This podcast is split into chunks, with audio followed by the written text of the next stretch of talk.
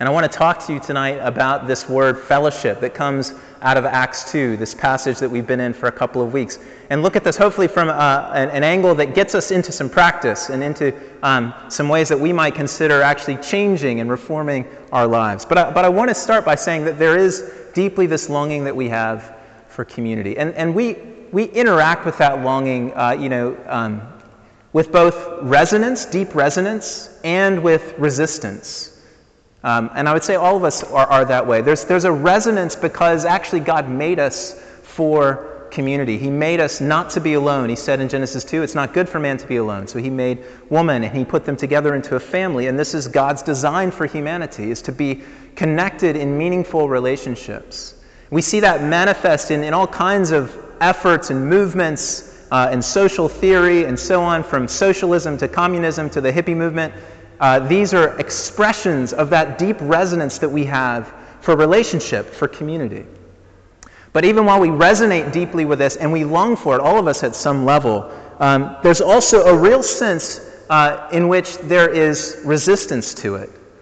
Uh, we, we resist true relationship, we resist community um, in some deep ways. There's an indifference oftentimes in the world, and, and speaking to us in the privileged um, and affluent, generally West, there's an indifference sometimes to the inequalities of the world and to the needs of brothers and sisters, perhaps around the globe, um, by uh, just a triviality of, of the way that we use resources over here, a kind of normal approach to that.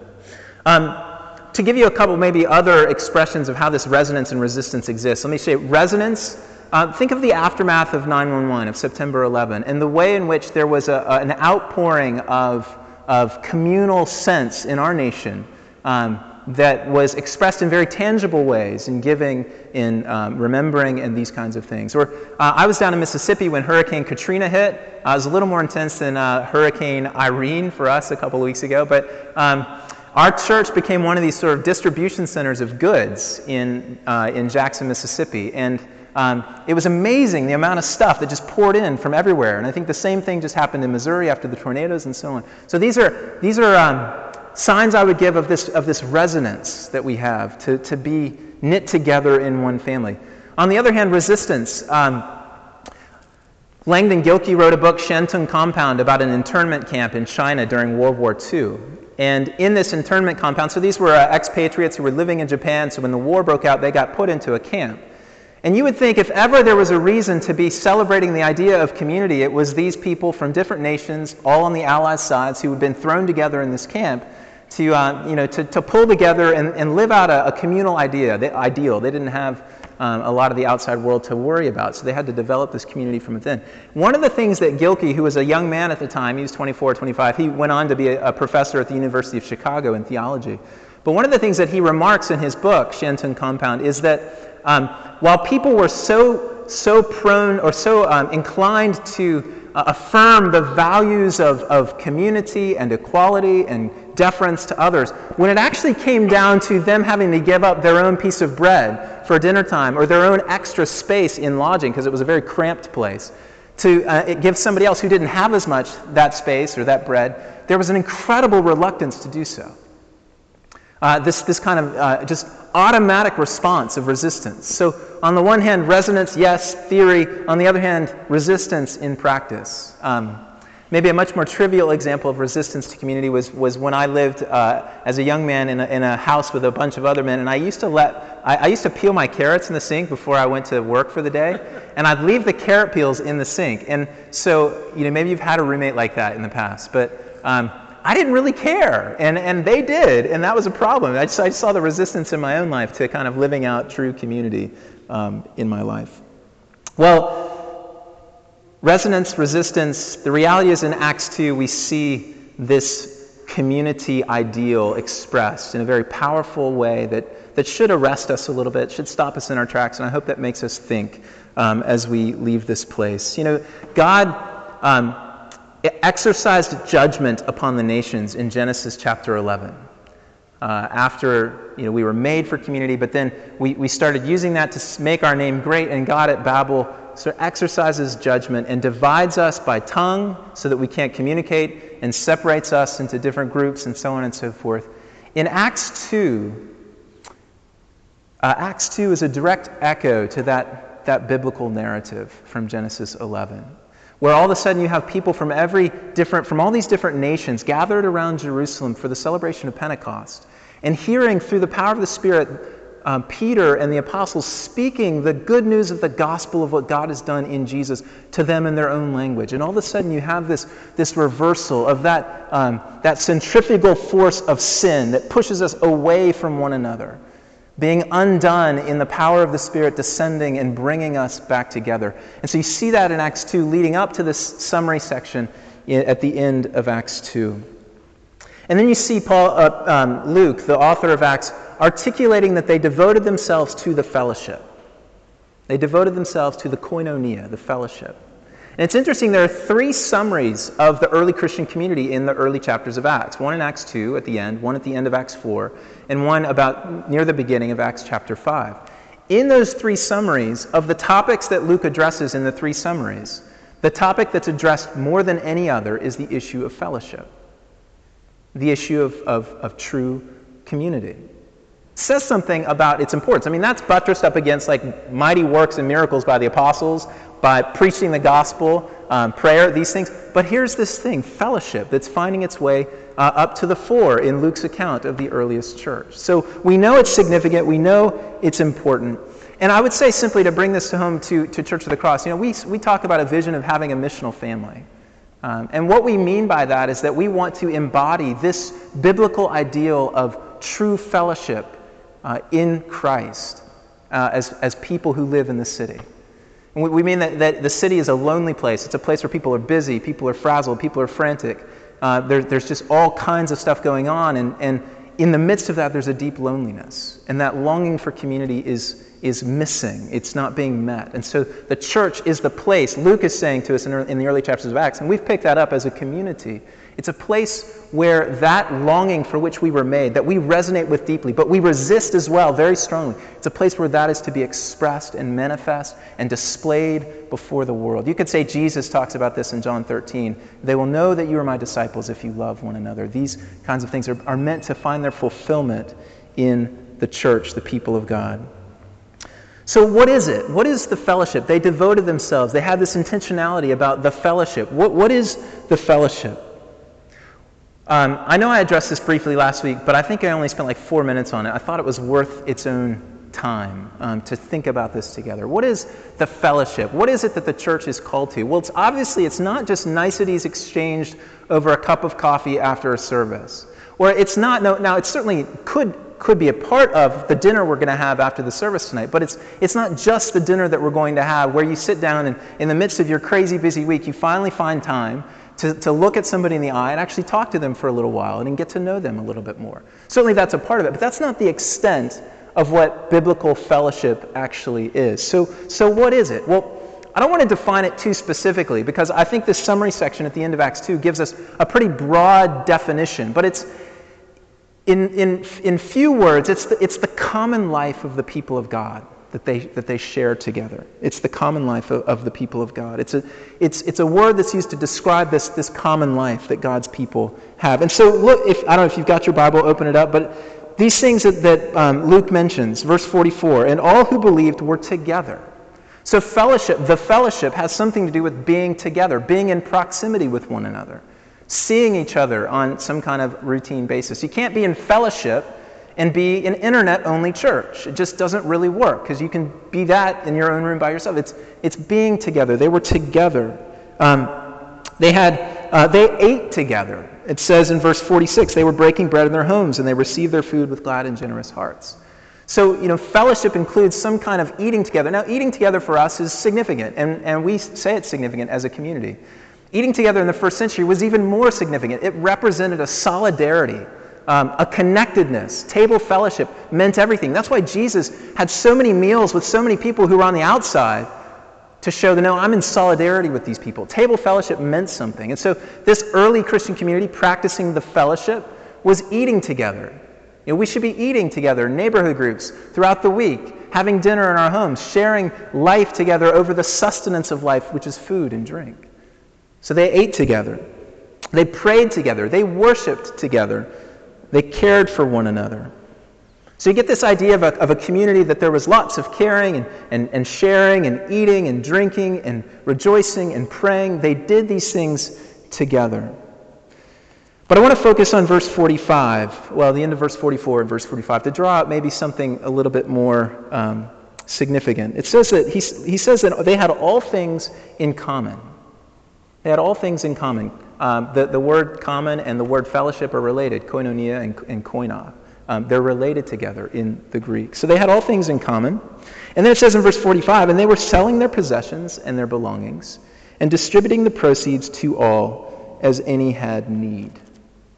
So there was something beyond just a kind of a party atmosphere in the earliest church. There was something beyond just a getting to know one another, but there was a sense in which their relationships do- do- dove deeper into their actual lives in a way that, that that expressed itself tangibly by meeting practical needs through the resources that God had entrusted to them.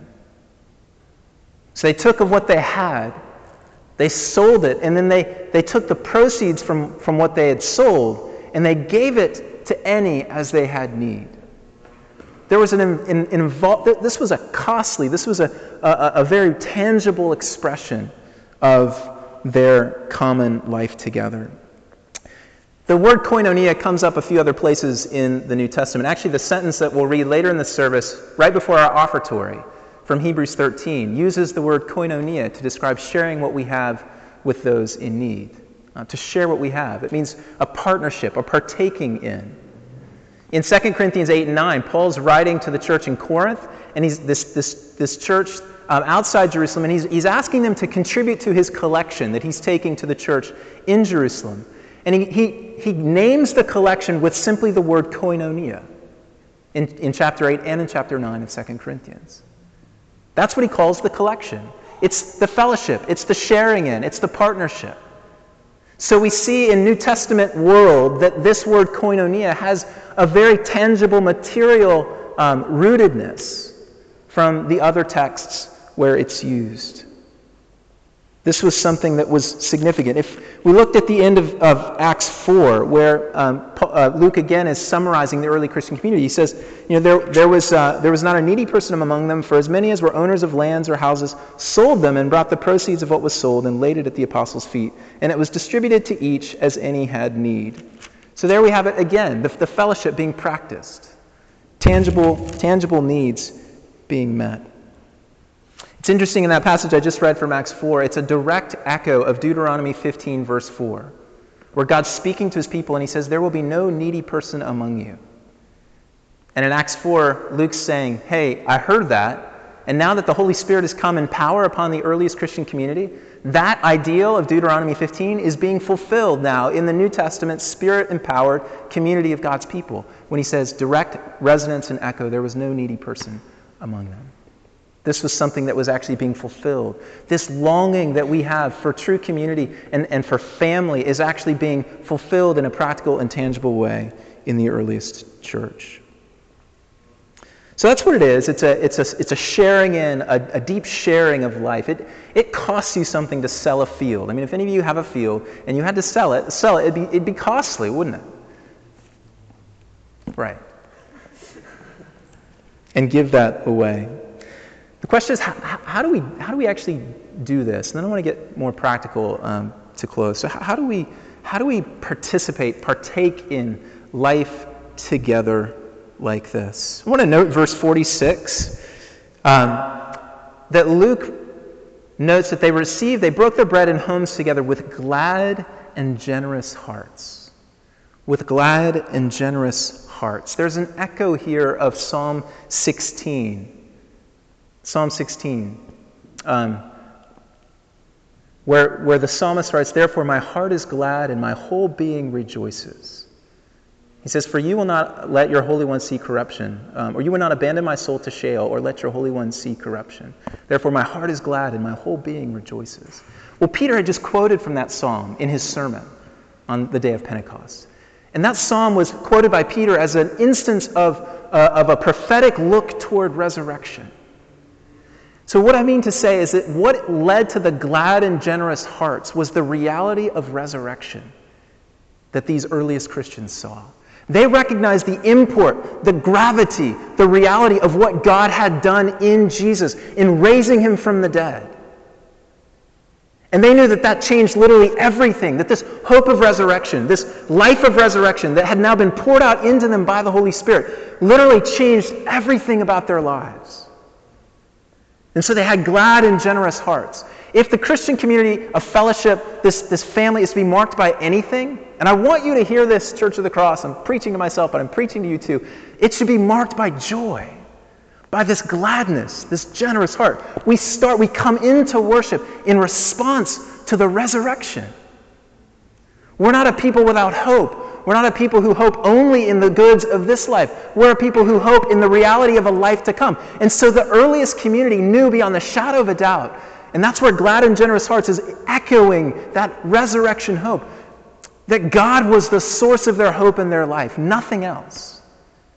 And that because that was the case, everything that they had had, a, had been a gift. Everything that they enjoyed, everything that you have or that I have, is not the end of your hard labor and ingenuity and wit and everything else. If that's the way we think, we've got it all wrong and we'll never practice koinonia. But they knew that everything that they had was a gift from the grace of God. In Acts 4, in the summary in Acts 4, Luke writes, and there was great grace upon them all. This was a community that was marked by the grace of God, which was most wholly expressed in the power of resurrection. And that power of resurrection, which came through the Spirit, was now poured out upon them. So get the picture not of a drab, dry, kind of, ah, I can't believe I have to sell this field and go give the stuff to this person. But get the picture of a rejoicing community, a community glad and generous because of God's gift to them in the resurrection. That's the how of koinonia, the hope of resurrection that changes everything. And that then enables this sharing to take place. If I'm sharing in the life, the, the, the, resurrection kingdom life of God, and that's what we celebrate Sunday after Sunday, if I'm sharing in that life, and if I'm sharing in it not just by myself, it's not something I, I rejoice in on my own, but if I'm sharing in that with people like you, and we're sharing in that life together and celebrating that life together, then how in the world, if we share in the greater gift, could we not then entrusting our lives to the Father, also share in the things that God has given to us, the resources that God has given to us. That's what drives koinonia, true fellowship in a community. And it's that uh, hope of resurrection, that gift of God's grace that undermines the greatest barriers to true fellowship. And I'll just mention two individualism, big one. Sometimes I wonder and I fear in the church do we just preach a gospel of self fulfillment? You know, come to Jesus so that your life can be taken care of and go find your life to the fullest, you know, your best life now kind of stuff. This is what it's all about. And so it's all about me and Jesus, but it, it leaves out the church. It leaves out the family of God. So individualism, this rampant disease, and it's not just a modern thing, it's been around since the garden. That's why Cain killed Abel and so on and so forth. It's around, it's part of the human condition. This hope of resurrection breaks the power of that because it says, you know, you you belong to something much deeper and it's given to you and it's communal and you're brought into it. So individualism is destroyed. Materialism is one, and maybe that's a little bit more of our age, but certainly not just of our age. Jesus said, you know, woe to the man who, who considers that his life is the, the abundance or the, the, the gathering of all his possessions, you know. Um, so it's been around too. But materialism that says, you know, I'm going to be fulfilled, I'm going to have joy and happiness and peace by the stuff that I have. And I know that everybody in here probably believes that that's rubbish, and I get that, and I do too. But I also know from my own heart, my own life, it's so easy to just fall back into that and just kind of kind of grasp things, hold on to things, and be so so afraid of just re- releasing and giving and going. So this reality of the grace of God, the resurrection power, breaks these barriers and leads us to living a life of fellowship. Okay, so I'm going to conclude with some practical steps. I hope. Um, so one of the things to say from, from this idea of koinonia is that discipleship, growing up in Christ, being mature in Jesus as a family, is not something that you can do individually. And, and therefore, it's something that you don't have control over. Do you have control over the needs of the person sitting next to you? Absolutely not. Absolutely not. Discipleship is not a check the box, got it, moving on with the rest of my agenda. Discipleship, growth to maturity in Jesus, participating in koinonia implies something where I am dependent and I've lost control because I've been placed into a family and I can't control my family. You don't choose your family. So I, am I'm, I'm brought into this place of, of, of having to humble myself and, uh, and lose control. Um, it means that we're not independent, but we're interdependent. Interdependent. John Stott said this. He said, um, We are all designed to be a burden to others. You are designed to be a burden to me, and I'm designed to be a burden to you. And the life of the family, including the life of the local church family, should be one of mutual burdensomeness. It's a great picture. We're called to be a burden to one another, called to be a burden. So we're not independent, we're, we're interdependent. And let me say this lastly before I go to some practical things. The last thing I want to say is fellowship, koinonia, does not just exist between you and me at Church of the Cross in this expression. And, and we've got to say this. We've got to be really strong on this, especially in a city like Boston where the church is such a minority. The koinonia of the Spirit, the fellowship of the Spirit, this fellowship that the, the earliest believers are practicing, extends beyond the fractured church of the 21st century into your neighborhood where you live with other believers. Between Church of the Cross and Lion of Judah, or Church of the Cross and, and Jubilee, or Church of the Cross and the Chinese Bible Church of Greater Boston that meets here right before us. The fellowship has to go beyond. If, you, if we see it simply as me and, and you and me at Church of the Cross, we miss out on the fullness of this power at, at, at, that's been unleashed in the world. It goes beyond. Okay. So, at the heart of koinonia is this practical call to love. James, 1 John 3, I won't go there. James 2, I won't go there. But go there sometime and read those, those chapters. And just they talk about how you can't say that you love somebody and not actually start giving stuff up to meet their needs. So, the heart of this is where you take stuff that's valuable to you and you start to give it away to people in this community. And it's not just in this community, but I'm talking specifically about that here. I think that's where the emphasis is in this text. And you start giving it up to people who are in the family. You start serving uh, those who are in the family. And you do this with glad and generous hearts in the power of the resurrection. So here's the question I have for you for last week, just to kind of think about, and then for this week um, as we live this out together. How much time last week did you spend engaged in um, pouring out your life for the sake of someone else in this community. So think about it for just, just a second. How much time uh, did you spend last week pouring out your life for the sake of, of someone else in this community? I think our greatest resource is time, obviously. We're all way too busy. Um, I know that by trying to get coffee and lunch with a lot of you and know how long and how hard it is to make that happen. Time is our greatest resource. If I give you an hour, I can't ever give it back. If I give you a dollar, I could probably find another one somewhere else. But time is so valuable. So, where are we taking of that thing that's most valuable and, and giving it up for the sake of others in our community? Now, with that in mind, let me give you some pictures of what koinonia might look like. It might look like sitting with somebody in the hospital, somebody in our community who's who, who ends up in the hospital. It might look like just, just going up, going, spending some time there, sitting down with somebody. It might mean answering your phone when you don't want to answer your phone. Somebody calls. Now, nobody knows their phone number anymore. We all just have it plugged into our phone, and so we know who's calling. So we can screen those calls at a time when they're convenient for us. Or you could, you know, it might just mean, you know, inconvenient. This person's calling, but I'm going to take that call, and I'm going to, to be a listening ear. Or opening your door, um, opening up your door with someone um, or when, when you don't want to. It, it, might mean supplying food. You know, one of the examples I would say of koinonia in our community has been when, um, when people have had a baby or when they've gotten sick and there's been an, an outpouring of love expressed in making meals and dropping those meals off. There's a lot of love that goes into making a meal um, and giving that to someone in our community. I, I, love that, and I've seen that, and I, I, I want to um, say thanks to God for, for the witness of that in our community. Um, you know, it, it might mean thinking specifically tonight when you go home, and I would encourage, I'd challenge you to do this about your neighborhood group. And if you're not in a neighborhood group, well, just think about the people that you remember from Church of the Cross. And if you don't remember anyone from Church of the Cross, think about the sermon about koinonia for a while and let that soak in for a little bit. but think about, just seriously, give it some intentional time. They devoted themselves, remember, it was intentionality to the fellowship. Think about the people and, and just go through the list. And maybe it means you're going to take an hour this week and you're going to just write some emails or write some handwritten notes and drop them in the mail to encourage your brothers and sisters in Christ. It may be as simple as that, a step like that. It's going to cost us something. True koinonia is going to cost us something.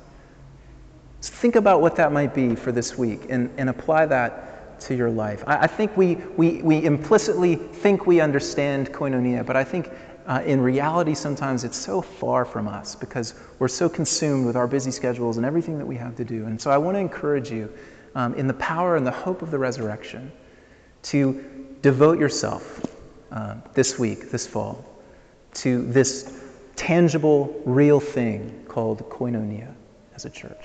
Amen?